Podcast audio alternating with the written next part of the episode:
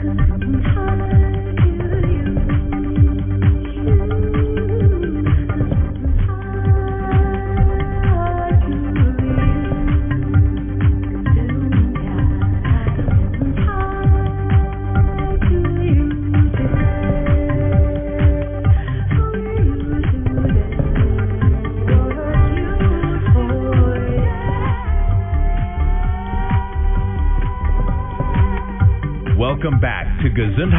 Jacobus, Health Talk Radio.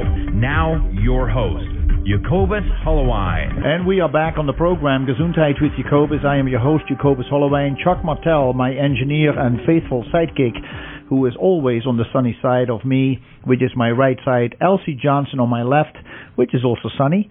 And Elsie is with the learning options.com, the learning options, that is her business, uh, where she helps those in need of learning. And uh, they may have learning disabilities, be it uh, at a young age or as we progress in age.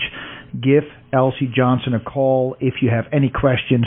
You can find her at thelearningoptions.com. You can call her at local area at 282 7416 282 7416. She will help you on a tel- doing a telephone uh, call to in the evaluation where she can help you and if she can help you and then or she can steer you in the direction where you need to go. Uh, the other possibility would be you call her toll free for those of you outside this area. 30 years of experience in her field. This lady has a lot to offer to many, many, many people. Her toll free number, 800 276 3138. 800 276 3138. Also with us on the phone is Ronald Davis, and he is a, a what we call a corrected dyslexic, and he is with us today talking about his story his life, how he grew up, how he was uh, was labeled as retarded, as an imbecile, as a dummy, how he survived through his teenage years and started speaking when he was about 17. He didn't know how to didn't know learn how to read until he was and, and write until he was about 36, 37. So uh, and then he was actually the time that he had retired, and so we're going to talk a little bit more about that uh, with him you can find a lot of information about Ronald Davis, and you can find peer reviewed studies, research work, uh, links to other great websites that talk about dyslexia and learning disabilities, such as ADD, autism, which is a passionate topic for, for Ron, and, and also um, uh, other things that deal with uh, high functioning autism, etc., Asperger's syndrome, whatever it has to do with dyslexia, learning disabilities, dyslexia.com. Dyslexia.com will give you a lot of links, a lot of information. We hope you check it out. Now, for those of you who would like to get involved with our guests today, if you like to call the program, 522-8255 will get you on the show. We ask you to stay uh, to stay short with your comments and questions. Stay with the topic because there is so much to discuss today. But we so much appreciate your listening, and um, we hope that you react uh, to something uh, that comes to mind. So, having settled that, Ron, if you don't mind, I, I, I so appreciate you with us today, and and share your story and you were actually in Bozeman in August. So some of the people in the audience today have do remember you listening to you while you came and visited the Museum of the Rockies and uh, gave a, a, Sunday afternoon presentation. And when, as you were talking just at the end of the hour, talking about some of the work that you've done, the emotional work to deal with the traumas that were left after, you know, as you were growing up, your when you were 19, you were teaching calculus you started working as a certified mechanical engineer and you didn't like the work you were doing. What happened after that? Well, uh, essentially, I, I went to San Francisco to be a hippie. and uh, uh, I have to say that of all of the, the things that I have failed at in my life, failing at that to me was the worst of the lot. Uh, and the reason that I failed at being a hippie was because of the drugs. And uh, I didn't understand why, but I, I do now. The, the drugs caused me to be in a state of disorientation. And that state of disorientation has been at the root of all of my problems for all of my life. Yeah. And to deliberately do that to myself was very offensive. So I, I found myself in a very interesting situation at that point because I couldn't continue in the lifestyle I was in, which was pretending to be a hippie. And I couldn't go back to the lifestyle I had come from, which is going back to being an engineer and building bombs and missiles and killing people in Vietnam. Uh-huh. So I, I had to get a job. Yes. and it, this was almost a new experience for me because usually, you know, when I was younger, people were offering me jobs as opposed to me needing to ask or or figure out something. So I, I got a job as a driving instructor in San Francisco. And if you can imagine taking driving lessons from someone who does not know left from right, you can get an idea what that might be like. It's like the taxi drivers had- in New York, huh? Yeah, I had no idea which Yeah. directions left and right were. Yeah. So instead of instead of using the words, I simply pointed in the direction that I wanted them to steer, Huh. and and that way neither one of us had to figure out if it was left or right. So uh, I I found myself in the role of a teacher, and it, it, teaching for me is you know back when I was 19 and I was teaching mathematics. I, I love mathematics. Mathematics are a part of who and what I am, and when I was teaching it, they they gave me a classroom, and the students had to sit in in chairs that that were like the desk kind of things Right. and and I was very uncomfortable trying to teach in that kind of an environment because uh, mathematics doesn't belong in that environment to me. Mathematics is is it's a wonderful thing that is that is everywhere around us and and uh, anyway, I didn't enjoy teaching something that I absolutely loved. I But see. when I was working as a driving instructor, I worked one with one with the student, and we weren't in a classroom. We were in an automobile, Uh-huh. and if the student made a mistake, we caught it instantly. We would figure out a solution for the mistake. Yeah. We would implement the solution, and this would create something called instant gratification. Uh-huh. And for a person like me, that you know, I, I go with the way things feel, and I love that feeling. So I really love that job Yes. but it didn't last very long. And then I, I started a metals brokerage company, and then not long after that, I got involved in buying and selling real estate on the San Francisco Peninsula. And this is the point where I met my wife. She was she was wanting to go to medical school, and she was selling real estate in order to finance that.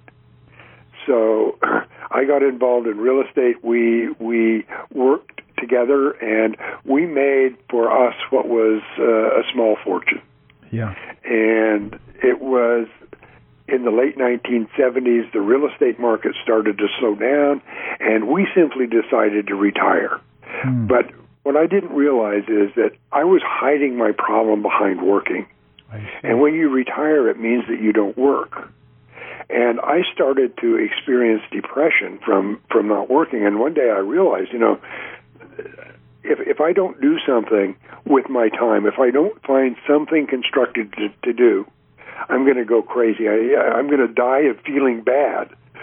So uh, I looked around for something that I could do with my time that that you know it, I needed to to occupy myself. And essentially, for me, all of my life, art has been a real narcotic for me. I. I can start to draw something or sketch something or chip a piece of stone or carve a piece of wood, and the rest of the world goes away until I finish doing what I was doing. Well, my thinking was, well, if I can't hide my problem behind work, I can be oblivious to it with art. Mm-hmm. And I didn't feel that I had enough talent to real be, really be an artist. I didn't think I could earn a living as an artist. But I was in a position that I didn't need to earn a living, so I started to play. And within a year, I was working as a portrait sculptor.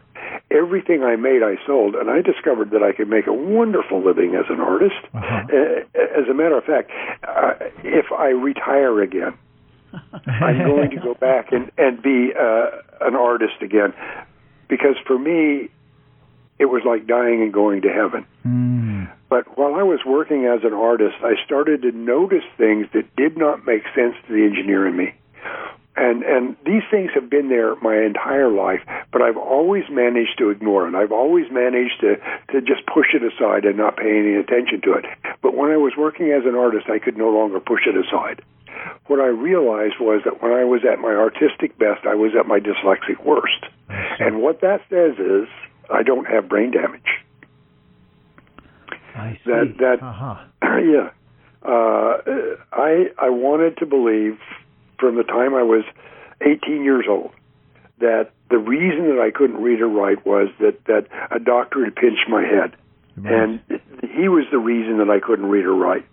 And what I discovered was that the problem I'm I'm having could not possibly come from that. It, it, it was like realizing that you can't have brain damage in the afternoons, and in the mornings it goes away for a little while, and in the afternoons it comes back again. It can't, doesn't work like that. If the problem is a structural problem, it's going to remain consistent. That's it's not true. going to come and go, come and go. That's right. So, yeah. So my thinking was, well, if the problem is not a structural problem, then what is it? And there's only one answer to that question, and the answer is it is a functional problem. And what that means is I'm either doing something that causes the problem to be there, or I am failing to do something, and that's what causes the problem. Mhm. And with that thinking, I became a researcher into the field of dyslexia. And once I started looking, it didn't take very long before I started doing some finding. And what I what I discovered was th- how to turn off a, state of disorientation. When I would try to read, I would simply get disoriented. And in order to understand this, a normal person, if they were to simply take a book that they're very familiar with, open it and hold it above their head in both hands and spin around real fast 10 times and then sit down, bring the book down and try to read what it says.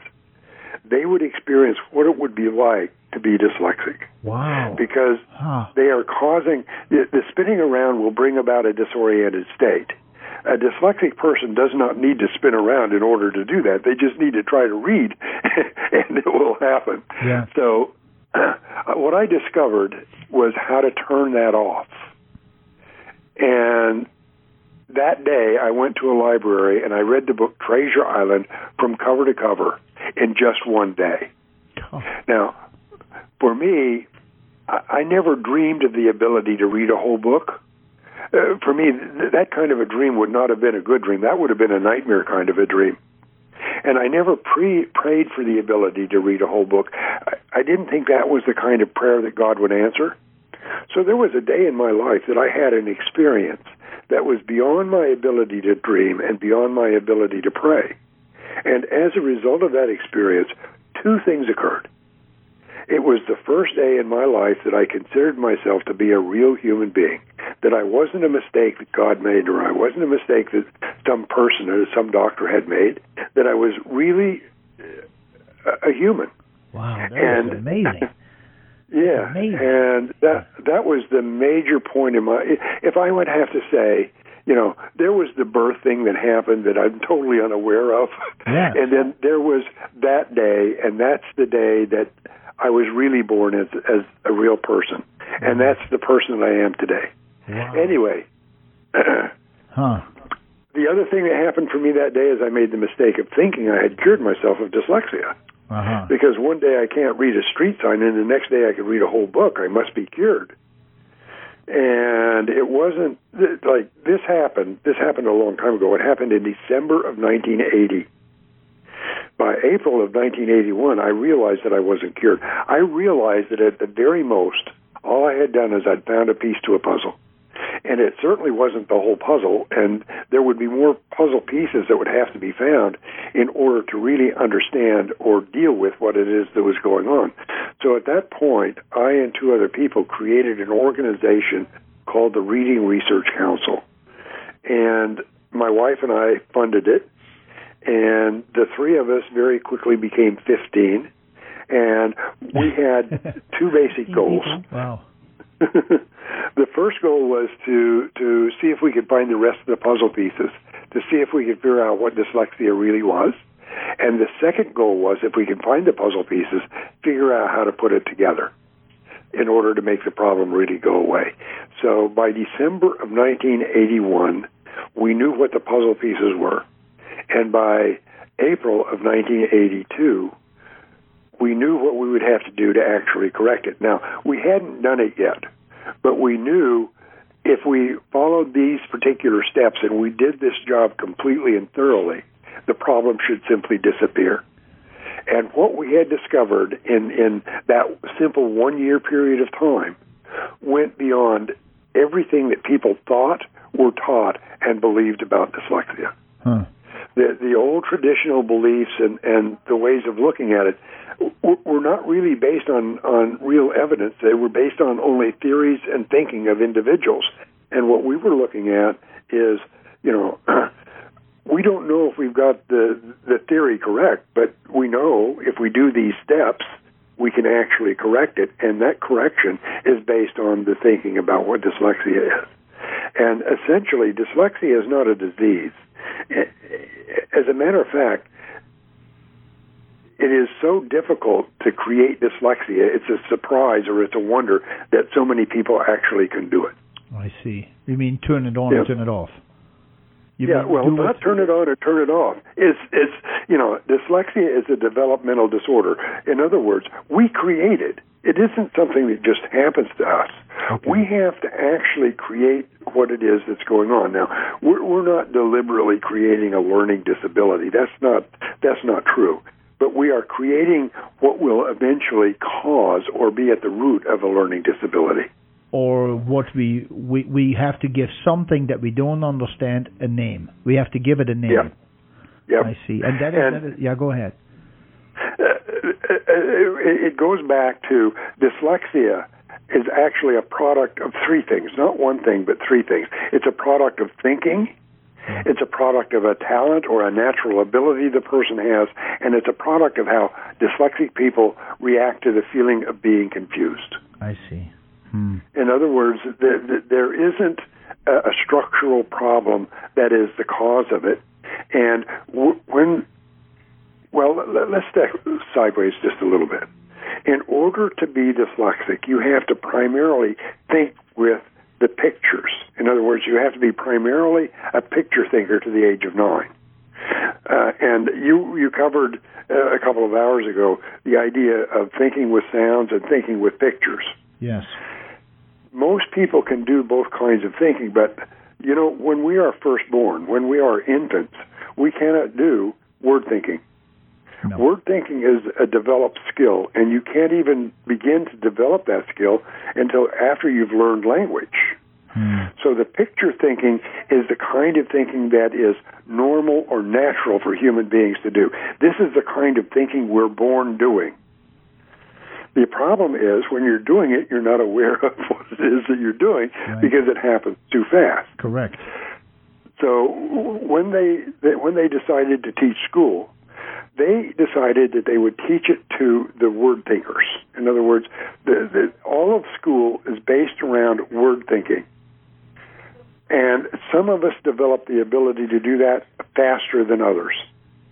And if you are nine years old and you haven't developed that skill yet, you're going to have difficulty in school. I don't know what they're going to call it. They could call it dyslexia or ADD, or you know, there, there are over 80 different names that they have now for it. Yes. But one of those names is going to get attached to you simply because you didn't develop the ability to think with the sounds of words. So this is this is where it all starts. Now, in order to have the real dyslexia, you have to be able to experience being disoriented. Now, disorientation is a normal and natural thing for human beings to do. If you've ever had the experience of sitting in a vehicle that's stationary and something outside your vehicle moves and you feel like you're the one that's in motion, Yeah. you know what disorientation is. Yes. Yes.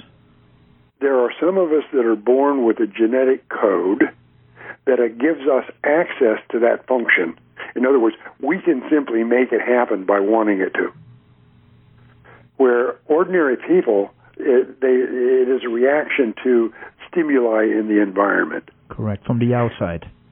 Yeah, and it is this function, it is the disorientation that is truly what it is that we see when we see dyslexia. All of the symptoms of dyslexia are symptoms of disorientation.